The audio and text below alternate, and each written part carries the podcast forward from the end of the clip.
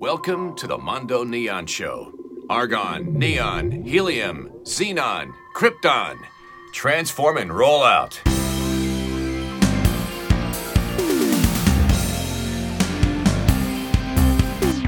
Hey, Mondo listeners, it's Max here. I'm with Todd Matuszewicz uh, with Morry's Neon. Thanks for coming on the show. Hey, thanks for having me, Max. Uh, we were just chatting up uh, uh, before. I mean, there's a great detail that goes on, not only to what brings people to Neon, but like just jumping right in. We, I was fascinated by your transition. Um, where you know what what took you down that path of like checking out Neon and getting to the point where you were like, let me just set up shop or join forces with another Neon group? Was it was it kind of a, a love at first sight? Were you just kind of um, bouncing around ideas? Yeah, so you know, I, have listened to quite a few of your podcasts, and and I love it. So you know, thanks for doing it. Um, and I've listened to people's origin stories, and uh, and it's super fascinating how people come to it. And so for me, my wife was working for this women's issues author uh, up in Boulder, Colorado. I'm here in Denver, and she came back from this women's retreat, and she said, "I was at this women's retreat, and this woman said that her son is going to neon school," and I said, "I'm going to neon school too."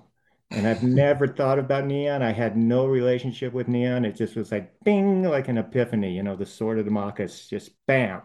And so then I moved from Denver to Minneapolis to go to the American School of Neon in Minneapolis. It's wild. And like even with the history, I mean, what year was that now? That was 1987. So like at that time, I mean, people talk about various, you know, moments, and I do want to kind of just generally speaking, I mean, who knows where neon is going to go, but it's cool to go back in time. Where what were the what were the tastemakers like? Was there was there commentary on neon? Was there things having we talk about saving it now, which is kind of, you know, we're not doing that as much anymore because it's all kind of quickly happening all at once. But you know, this is pre-internet. Like, what what were that? What was your idea of neon, and how did that come to? You know, was it was it as exciting in the '80s as as people make it to be? It was pretty exciting. So that's a great question, you know. And so if you look at all these documentaries and stuff, you'll see some of those early ones, uh, Lili Lakich and, you know, the Let There Be Neon people out there in New York. Um, but I was in Minneapolis, and so kind of the tastemaker, if you will, was Cork Marcheschi out there. And uh, so I worked at St. Elmo's. That was my first job, which is there in Minneapolis. And we did a lot of work for Cork. Um, one of the things we did was that big giant uh, art installation at the Iowa State Historical uh, Museum. Um, and Cork, you know, he's he's a nut, and so it was called uh, Prairie Aurora, and he could go on about it. But uh, kind of a funny story about that, though. At one point, uh, my daughter and I just recently, like maybe three, four years ago, were out in L.A. and we went to the Museum of Neon Art, and there was this whole discussion as we were going in you know what's going to be their interaction with me? You know how many tube benders come through? How many people say i make neon are they just going to be like whatever? And so we went in and i was like oh, i'm a tube bender blah blah blah and they were pretty nonplussed about it. And so as we worked our way around the museum there was a cork marcheschi piece and i said hey i made that. And the docent was like whatever. But eventually the director of the museum came down and said hey somebody told me that you made a piece in here and i said yeah i made that piece right there for cork marcheschi and uh, she was like, "You are the first person to come in this museum that actually bent the glass that's in here." That's cool. That's fascinating. Yeah, so as a as a father, it's pretty impressive to go to a museum and say, "Hey, I made that." yeah, I mean, we have. It's crazy. We've uh, had them on the show, and you know, the magical thing about all that is like people are trying to figure out like, how do we light this? Do we light it back up? Do we not light it back up? Like, what do we do? Like, how do we present it? And so it's crazy. Like, you know, now we're seeing things you know, or even people like yourself are like able to attach like a date and a time to it. I mean, we're even seeing things online um, that get posted on, you know, let's say Instagram. I think that's where people are mostly active at. I mean, Facebook's fairly large as well for Neon. But when I go and like check out pictures and stories and things that get posted, I mean, you guys have an amazing account. We'll put a link to it. But Morry's Neon Signs is, I mean, there's stuff on there like old boxes of EGL glass and like, mm-hmm you know, um, just old old bending, you know, tools, um, you know, or like a whole dump truck of corks, you know, like just looking at these old signs, it's it's really cool. Like, and even the clock stuff or like the bends, like uh, you know, they may yeah. show off like a particular electrode. I mean, I just I, I never it never ceases to amaze me the the, just the definition of neon. I mean, the last one that really shook me was I think you had that Selectronics post about Yeah. sort of that like cookie cutter letter alphabetized neon that came out in like 60 letters, but nobody, you know, finding where that went. And you even had some of it was, you know, parts of it were broken off, but you can even see the like the sales and the warranty sheet from the Yeah. 60s is just like, where do you where, where does it stop? Like is it just keeps going, right? It's like Yeah.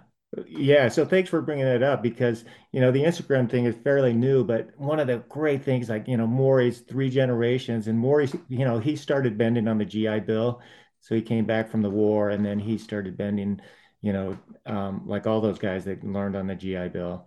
And uh, at one point, he became the president of the local union here in Denver. And so the electrical workers, you know, the, uh, the Brotherhood of Electrical Workers in Denver had kind of a, you know, local that was all the tube benders here in town, and Morry was the president of that local. And so he's got these notebooks that are just full of stuff. Um, it's just like who worked at what shop, because then he worked at EbCon for a while, you know, so who worked at what shop in what city, and who was the classroom foreman, and who was the pumper. Plus, he's got like all these mimeograph sheets and um, about updates on different things, updates on uh, bombarding procedures, updates on glass, all this kind of stuff. And that's wild. recently, yeah, it's super cool. And so I, I haven't even scratched the surface in terms of, you know, posting stuff. I've, I've uh, digitized a lot of it, sent it to Robert House out there because he's a great source for digitizing stuff and sharing it. Um, but, you know, recently we redid this sign from Pueblo. It was uh, Speedway Gas you know, and it was really cool because the people that had it were the second people to actually own it. The first person was the one that had the gas station, pulled it down, and then they were the second one. And so they just loved it. They had these great photos, they had this great history of it. And so I was like, so we're going to put it back as close to original as possible.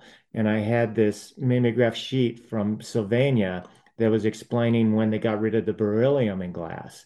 And you could see the mark on the glass and the different marks between the triangle that went around the S that was full triangle and the triangle that was only two-sided. That would tell you when the beryllium went out, and that was 1949. And so we still have a case of the beryllium daylight white. And so I told these people, I said, we're going to make it out of the pre 1949 glass for you because this is a beautiful sign. And we'll actually make sure that we put the stamp facing forward. So when you look at the sign, you can see that stamp. And then I'll give you the documentation that this is pre 49 glass. That's cool. I mean, Yeah, so and that super cool the stuff we have. Yeah, and, shout out to Robert. I mean, listen, he he knows exactly what you got. I'm sure every time you post it, he's like, "Where's this magical trove of documentation coming from?" Because he's the king of like, here's this transformer from the 40s that had like a weird wiring. I think he had like a sort of like a glass torch harness Yes. set up. Did you see that Yes. recently? There's it's like stuff that you couldn't even think of that you didn't even know existed. It's it's pretty it's from like a geeky perspective, it's pretty magical. But I think from a documentation standpoint, everyone just assumes neon is sort of just glass and then you pump it. And but there was all this stuff that went with it, especially when it comes to the fabrication part of it. You know, if you're thinking about the commercial side of the business, and a lot of that stuff is like like exactly what you said, is like sitting in some shop or some warehouse.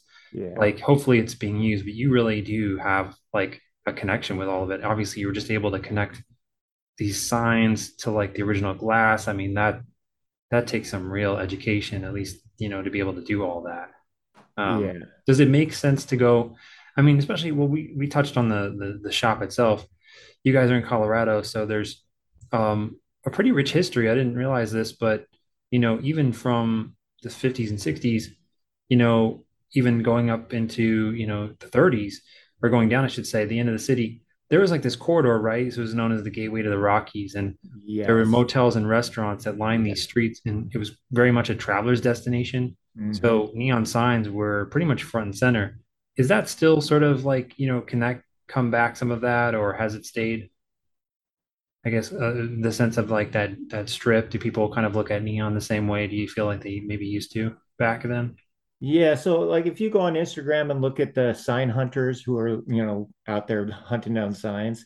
Yeah, so what you're talking about is Colfax Avenue here in Denver. It's US uh US 40 and it was the longest business strip in America for quite a while. Um And so when people think, oh, Route 66, well, yeah, Route 66 has its like kind of patches of like excitement, but it also has long stretches of not so much excitement. um, but here in Denver, that big long stretch, and so that's part of what Corky's up to. You know, save the signs. There's also the Colfax uh, Museum, and they're trying to save the signs that are on Colfax as well. And so it is this thing where there's a little bit of both happening. Like some of the signs are coming down and getting warehoused, or some of the signs come down and they go to collection. But there's a few signs that are getting saved up where they're at. Um, and we've done some of that work on those. And so that corridor still exists, and people are really starting to come around to, you know, recognizing. Um, at uh, Candacy uh, Taylor in her book, The Overground Railroad, she talks mm-hmm. about how these signs have an agency of place. And people are coming around to recognizing the agency of place that those signs hold.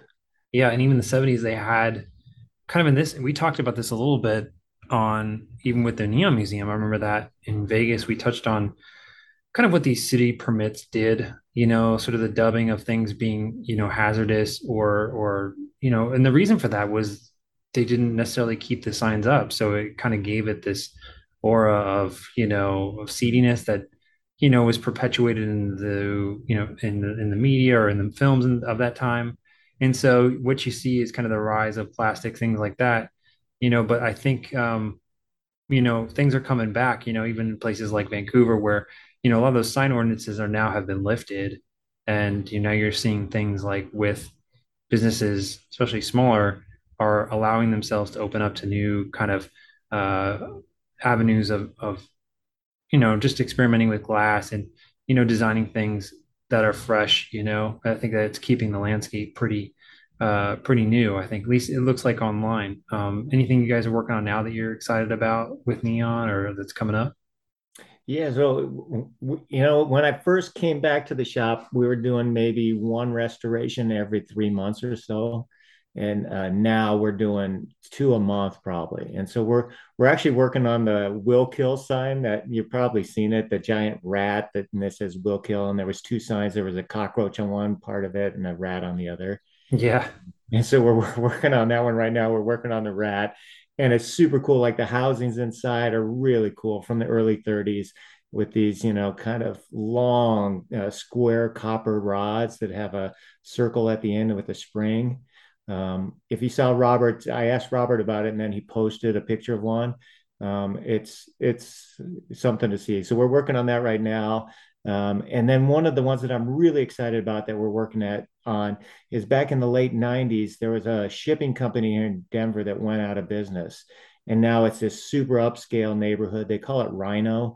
So, um, but it wasn't called RiNo back then. And so we went out and saved the sign. It's 53 feet long, nine feet high and it says red ball motor freight and it has arrows that chase in and then light up this red big red ball.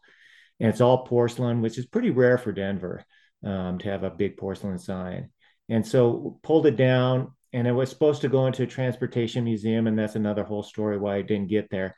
But i've had these faces up in the mountains in this cabin that belonged to my great grandparents it's been down in the basement of this cabin for you know 25 years and recently pulled it out, brought it in. This guy came in and was like, "What what size do you have?" And I said, "Well, if you got a big garage, we got this one." He said, "I've got a big garage," and so we're going to start on restoring the Red Ball Motor Freight sign uh, probably next month. So that's super cool, and you know, it's it's funny you guys are local to um, to Acme, Acme Neon Signs, who we're friends with, and just really cool group of of benders as well. Do you guys get a chance to connect at all? I mean, obviously you're seeing these competitors, but do you guys, um, you know, get along with those with, with the other shops in the area?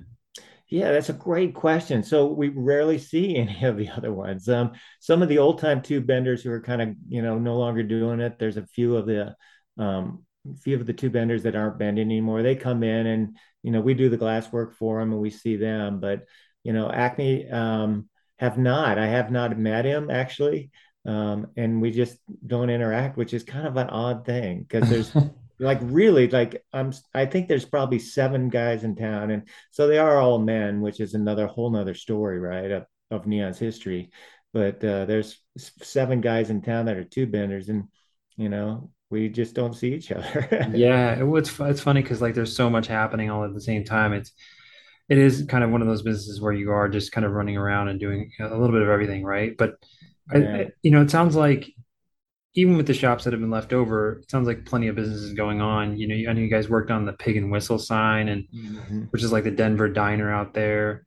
Yeah. Um, and then just, you know, even it was featured in the Clint Eastwood film, which I didn't know. That was um, one of the scenes out there. Yeah, the crazy horse. Yeah, yeah, Yeah, and that, uh, and one of its signs, I guess, survived as well. I learned so Yep. it's pretty. There's a lot of rich history, especially when it comes to Denver neon that I just wasn't aware of until really, like I said, until I really discovered um, your guys' shop online. It, what, you know, people can definitely check out more of your work on the Instagram and uh, just a fascinating bunch of uh, of products, and, and especially coming out of, of of even recently newer finds. Do people contact you from like what if they have a sign that's local, or do you do you guys take signs in? Is it mostly local efforts? Like, what do you guys exactly on the restoration front? Because I want to show you love on that front, so you guys Yeah, can yeah. promote that side of the business. Yeah, thank you for doing that. Yeah, so our Instagram is at Morry's Neon Signs, um, and so people can check that out. And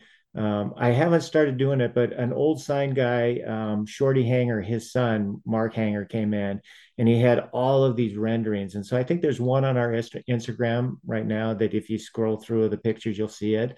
But these beautiful renderings from the 50s and 60s, airbrushed and hand lettered, just for little and just gorgeous stuff. Um, and so I'll start posting them at some point, but I have a trove of those that he brought in. But in terms of, you know, in terms of what we're doing, uh, we started, you know, we've started getting calls from all over the region now uh, in terms of people wanting uh, their signs restored um, because there's just nobody that's kind of doing it in the Rocky Mountain region. So, you know, hotel, um, motels and stuff like that, they're like, can you come out and look at our motel and restore it? And then people are bringing signs into us. Um, like I said, the Speedway that came out of Pueblo, Colorado. We just did redid a theater in Flagler, Colorado, which is almost to Kansas. Um, and it's this really cool little sign that was made in the 30s, neonized in the 50s, and somebody dropped it behind the building, just completely just destroyed it, and we rebuilt it. And I think I don't know if I posted it on the Instagram yet or not as a story, but you know, so they brought it all the way in from Flagler for us to redo, and same thing, we redid it, and I was like, this sign is from 1950. We're going to put this old, you know, 1950s Voltarc Noviol green on it because we've just been saving this glass for beautiful signs, and this is a beautiful one. So, um, so they're starting to come from out of state now. Like we're getting stuff from out of state, and like I said, you know, we do probably two restorations a month at this point, depending on how big they are. But um, we're doing a lot of restoration work. That's super awesome and and such, you know, and so commendable. I mean, I want to say thank you, Todd, for for coming on the show. Anybody who's listening who's like a history nut or or wants to learn more, please check out uh, Morry's Neon. I mean, really, a 70 years of of just being in business and to a larger degree because people like yourself, you know, the reputation for knowledge and and just wanting to go out there and um, you know dive deep into that realm. I mean, unparalleled neon history, I think, at this point, really, with what you guys have. So, um, just a special place and, and a really uh, special guest to have on the show. So, thanks for doing this. Yeah, and so I would say, you know, because sometimes people are shy about calling or whatever. Um, and all the old timers I worked with back in the days, none of them ever talked, you know, and it's years of years in the fire and they just became silent, you know. And so I like to say that uh, my job is a yapper. I do all the yapping. And so I make up for all the tube benders that don't talk and I do it. So I would welcome anybody to call. I'm happy to talk to anybody. No, you're a super guest. And um, I definitely think everyone should pick that up. If anybody's interested, reach out to Todd who needs an answer to a question. You can tell that he knows what he's talking about. So, um, thanks again and uh, appreciate it. All right. I appreciate your time. I appreciate you having me on, and I appreciate all you're doing. This the podcast is awesome. Hey guys, hope you enjoyed that show. If you haven't done so, please leave us a review on your podcast aggregator of choice. We have a lot of great neon guests coming up, and as always, thanks for listening.